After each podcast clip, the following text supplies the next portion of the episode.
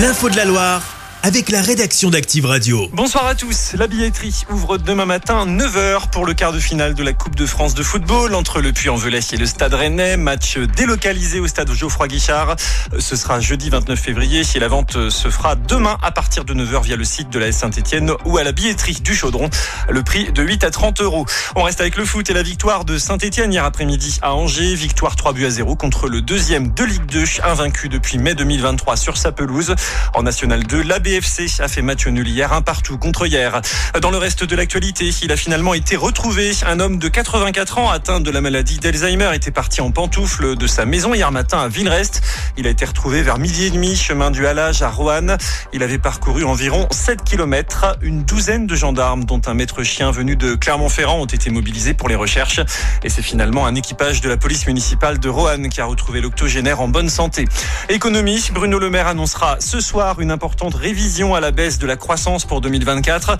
Le ministre de l'économie devrait également annoncer un plan d'économie d'au moins 10 milliards d'euros. Il prendra la parole lors du JT de 20h sur TF1. La croissance du PIB était jusqu'à présent estimée à 1,4% pour l'année en cours et devrait être abaissée à 0,9%. Les économies à réaliser devraient notamment passer par le gel des crédits. La mort d'Alexei Navalny, les proches de l'opposant russe demandent que sa dépouille leur soit remise immédiatement.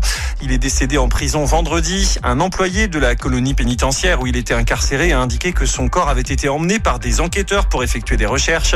Euh, sa famille attendrait toujours de son côté le certificat de décès officiel. Et puis, le plus bel homme de l'année est d'Auvergne-Rhône-Alpes. À 23 ans, Charles Stamper a été sacré Mister France 2024 hier soir. Et puis à 23 ans, Charles Stamper a été sacré Mister France 2024 hier soir depuis le théâtre André Malraux de Rueil-Malmaison dans les Hauts-de-Seine. Celui qui représentait l'ancienne région Rhône-Alpes succède à Lisandre Van Milders, Mister Corse et Mister France 2023. Chaque semaine, vous êtes plus de 146 000 à écouter Active uniquement dans la Loire. L'actu locale, les matchs de la SSE, les hits, les cadeaux, c'est Active. Source Médiamétrie, IR local, habitude d'écoute en audience semaine dans la Loire des 13 ans et plus, de septembre 2021 à juin 2023.